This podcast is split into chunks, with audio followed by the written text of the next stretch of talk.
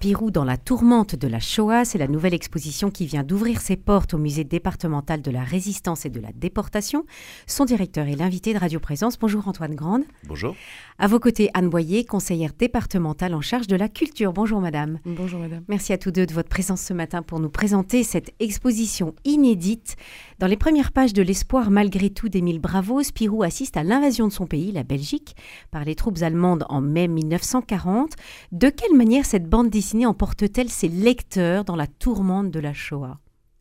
Antoine Grande?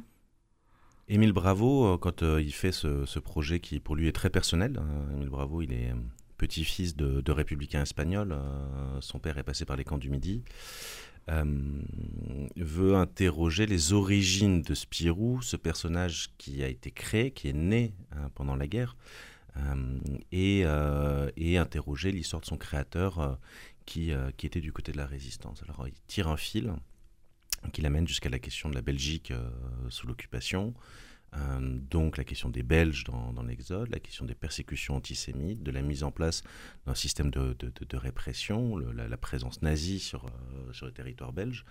Hein, et de fil en aiguille, il constitue à la fois une œuvre narrative, littéraire, fictionnelle, mais à chaque fois ancrée dans le réel. Et c'est ce que cette exposition nous permet de faire, c'est-à-dire rentrer dans le le projet de la bande dessinée en sortir en trois dimensions en fait des, éléments euh, qui sont dedans et c'est ce qu'avait fait le, mémorial de la Shoah à Paris dans la première présentation et que nous avons poursuivi en l'adaptant euh, au territoire euh, au Garonnais et occitan. Ah, nous allons voir justement euh, quel est l'apport euh, spécifique pour, euh, pour le territoire occitan. Spirou et Fantasio, donc les deux héros de, cette bande dessinée, suivent, rencontrent fictivement Félix Nussbaum et Felka Platek, des artistes juifs allemands qui ont fui la barbarie nazie. Ce couple a réellement existé. Que nous dit-il de cette époque? Ils nous disent de cette époque, euh, bah, ce couple de peintres était, était juif. Hein. et donc on, voit petit à petit comment s'est organisée la persécution des juifs en Belgique. Et au fil des œuvres d'art, parce que nous avons, il y a une reproduction des œuvres d'art euh, de ce peintre tout au long de, la, de la bande dessinée, mais on voit petit à petit... Euh, l'horreur euh, s'écouler au fil des pages, voilà, mm. jusqu'à arriver à la dernière œuvre qui est particulièrement saisissante et qui est dans le quatrième tome. Mais ça, bon, je laisse les gens le découvrir et qui, est vraiment euh, une œuvre qui, est particulièrement émouvante et, euh, vraiment qui voit, on voit où, vont aller, où va aller ce couple. On comprend très bien que bon, ils savent déjà qu'ils vont, qu'ils savaient qu'il allait à la mort, voilà. Mm. L'exposition suit le cheminement de Spirou. Est-ce que vous pouvez, Antoine Grand, nous présenter ce parcours? C'est un, parcours qui se découvre euh, au musée. Disons que, hum, comme les, visiteurs en ont maintenant l'habitude, euh, nous avons trois temps dans, cette exposition.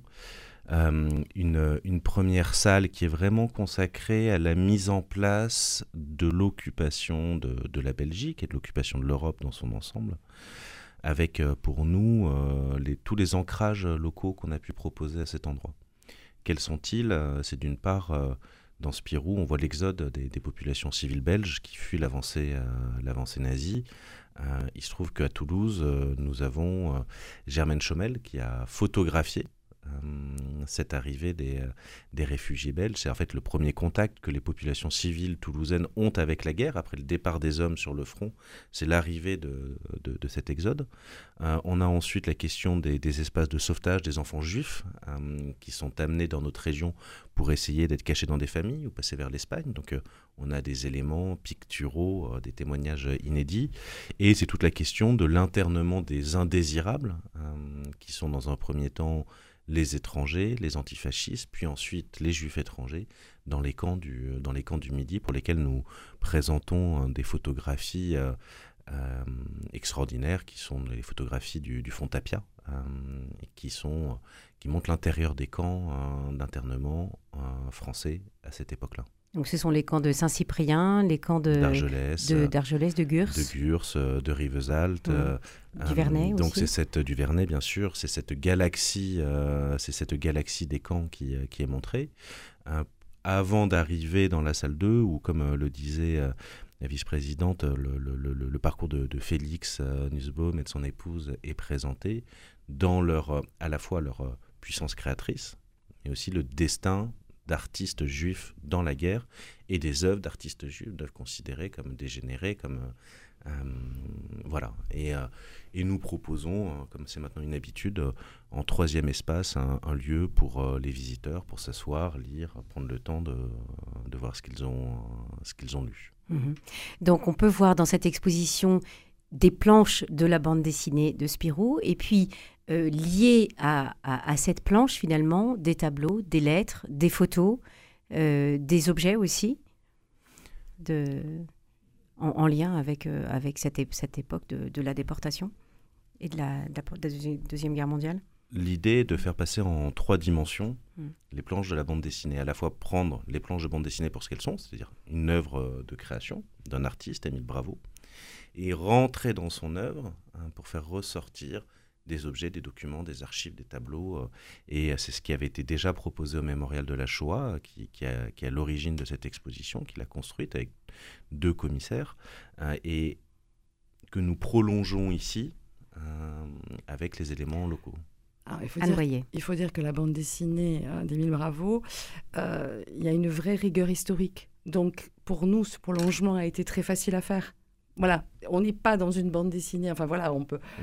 voilà, ce que les gens pourraient imaginer, pas du mmh. tout. Il y a une vraie rigueur historique, ne serait-ce que ce couple peintre qui a existé, mais mais il n'y a pas que ça. Tout est euh, vraiment, euh, c'est vrai. Bon, et, grâce à ce travail qui voilà, nous avons, c'était sans difficulté pour le remettre dans le contexte euh, historique, mmh. avec des objets, des, des, lettres, des voilà, des photos bon, c'est vrai qu'on a Germaine Chaumet, on a Tapia, nous, on a quand même deux grands photographes de cette période-là. Et donc, euh, Quelles sont les, valeurs développées au long de cette exposition? Les valeurs? Les valeurs. Euh, Est-ce qu'on peut parler de, d'engagement? Est-ce qu'on peut parler de, d'héroïsme? De... Oui. Est-ce que ça transparaît à, la fois l'engagement, la solidarité, mais c'est aussi, euh, comme dans chacune des expositions que nous portons hein, depuis maintenant quelques années au musée, une réflexion dans la complexité de l'âme humaine. Vous évoquiez tout à l'heure mm. Spirou, Fantasio, euh, les rencontres, leur, euh, leur sensibilité idéologique à chacun dans le récit qu'en fait Émile Bravo, les amène à des postures qui sont différentes. Et, et je crois que c'est une de nos missions que de sans cesse éclairer la complexité des choix et la nécessité d'une éthique en action pour, euh, pour aller faire les bons choix, justement. Mhm. Oui. Alors à ce même, ce même, micro, je recevais il y a deux semaines Nadine Zimmerman et Franck Lévy, qui sont euh, tous deux coprésidents de la communauté juive libérale de Toulouse. Ils déploraient que la Shoah ne soit pas ou mal enseignée dans les cours d'histoire. Euh, en quoi une telle exposition permet-elle de pallier à ce déficit de, ce pallier ce déficit de transmission Anne en dehors de, ce qui se passe depuis quelque temps, c'est vrai qu'on a prévu cette exposition, enfin... En, bien en amont, en tout cas, de cette, bien en amont, conflit évidemment, de cette période particulière. Mais en effet, on cherche au musée et partout, on cherche tous les vecteurs de transmission pour arriver à sensibiliser le public et à, intéresser et à trouver d'autres publics. Alors évidemment, la bande dessinée, euh, on se dit que ben voilà, ça va attirer des enfants, des jeunes, des familles, parce que bon, Spirou, c'est quand même aussi, il y a toute une, une connotation historique, où combien de jeunes ont vécu avec Spirou, donc ils ont envie de le découvrir. il y a énormément d'adultes d'ailleurs qui, qui, lisent Spirou, et en particulier euh, cette série. Et voilà, évidemment qu'on essaie d'ouvrir tous les vecteurs. Et celui-là, voilà, c'est pour aller vers d'autres publics, et puis nous n'avons plus de témoins. Hein. Peut-être que c'est là, enfin, il y en a presque plus. Donc, euh, nous avons encore deux ou trois à Toulouse, et et, voilà, et n'ayant plus de témoins vivants, qui, c'est, par cette parole-là, c'est vrai qu'on arrivait à rentrer dans les écoles, dans les. Euh, mais là, donc on, essaie de trouver d'autres vecteurs. Et la bande dessinée, alors certes, c'est un vecteur connu de transmission, mais qui rentre dans les musées, c'est la première fois que ça rentre dans les musées. Donc voilà. Et donc, nous espérons, voilà, cet attrait euh, pour tous ces publics-là. Mhm. Oui, parce qu'on pourrait se dire, bah, ce sujet-là peut faire peur aux enfants. Et en fait, l'attrait de la bande dessinée euh, montre que, en fait, euh, travailler cette période de l'histoire, c'est accessible en tout cas. C'est accessible. Et mhm. puis Spirou, enfin, dans cette bande dessinée, il y a quand même l'humour au fil des pages qui permet un accès plus facile, mais qui est aussi une arme très puissante. Mhm.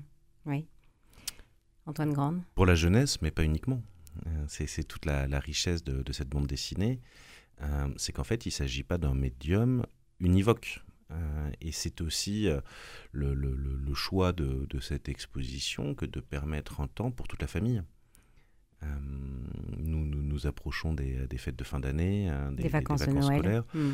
Euh, et, euh, et c'est très clairement une exposition que l'on peut venir voir en famille avec un parcours jeunesse.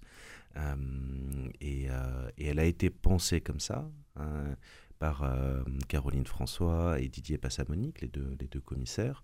elle a été pensée ainsi et c'est un trait que nous avons accentué ici à Toulouse, justement, parce que cette période euh, des fêtes de fin d'année et ce temps en famille. Et oui, ça, ça tombe, ça tombe très bien. Alors Spirou est certes un héros de bande dessinée, c'est aussi le nom d'un hebdomadaire dont le, recteur en le rédacteur en chef pardon, Jean-Georges Évrard mène des actions de résistance.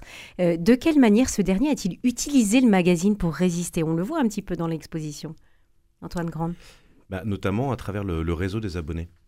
Euh, se rendant compte qu'en diffusant le, journal, en organisant des, rencontres avec les lecteurs, eh ben, ça permettait euh, de se rendre euh, partout dans le nord euh, de l'Europe, en Belgique, dans le nord de la France. Et c'était superposé à une géographie militante de, résistants. communistes pour la, très grande majorité d'entre eux, euh, superposée à cette, à cette organisation, celle, celle du journal. Et, et, on retrouve là quelque chose d'assez connu dans le monde de la résistance, et on est surpris de le retrouver avec Spirou peut-être, mais euh, c'est d'ailleurs une des choses qu'amène l'exposition, sur la nécessité d'avoir des, des, organisations à la fois officielles, un pied dans le, dans le légal, et en même temps toute une activité dans l'illégal. Ça nous fait penser en France aux éditions de minuit, par exemple, euh, où la journée on imprime la propagande euh, de Vichy et la nuit des ouvrages et des poèmes de la résistance. Oui. Oui, c'est ça. Et, ça, fait, ça fait penser à, Vous parliez du sauvetage des enfants, et justement, euh, cette, cette action de résistance de Jean-Georges Javard a permis de, de, sauver des enfants et notamment de les faire partir par l'Espagne, donc en passant par notre région. Absolument, et c'est ce qu'on retrouve avec un, notamment un, dessin fait par les enfants de, de, Serre, une colonie d'enfants juifs, allemands et, euh, et hollandais euh, qui, réfugiés euh, dans notre région, ont été sauvés des, des, des, des persécutions, enfin sauvés des déportations de l'été 42 pour la majorité d'entre eux, cachés dans des familles, passés en Espagne. Et on retrouve ces réseaux de l'OSE, de, de, la CIMAD, des, des, organisations du réseau Saliège ici à Toulouse, et de la résistance juive laïcs, sionistes ou communistes, je pense à Charles Lederman par exemple, qui vont cacher ces enfants-là. Et ça nous permet de montrer qu'il n'y a pas une opposition, euh, comme l'historiographie a pu le présenter euh, par erreur euh, longtemps, entre le sauvetage et la résistance traditionnelle. Ah oui.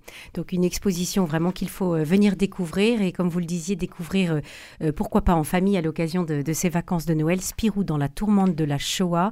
Merci beaucoup à, vous deux d'être venus nous la présenter ce matin. Anne Boyer, conseillère départementale en charge de la culture et Antoine Grande, directeur du musée départemental de la résistance et de la déportation. Merci. Merci.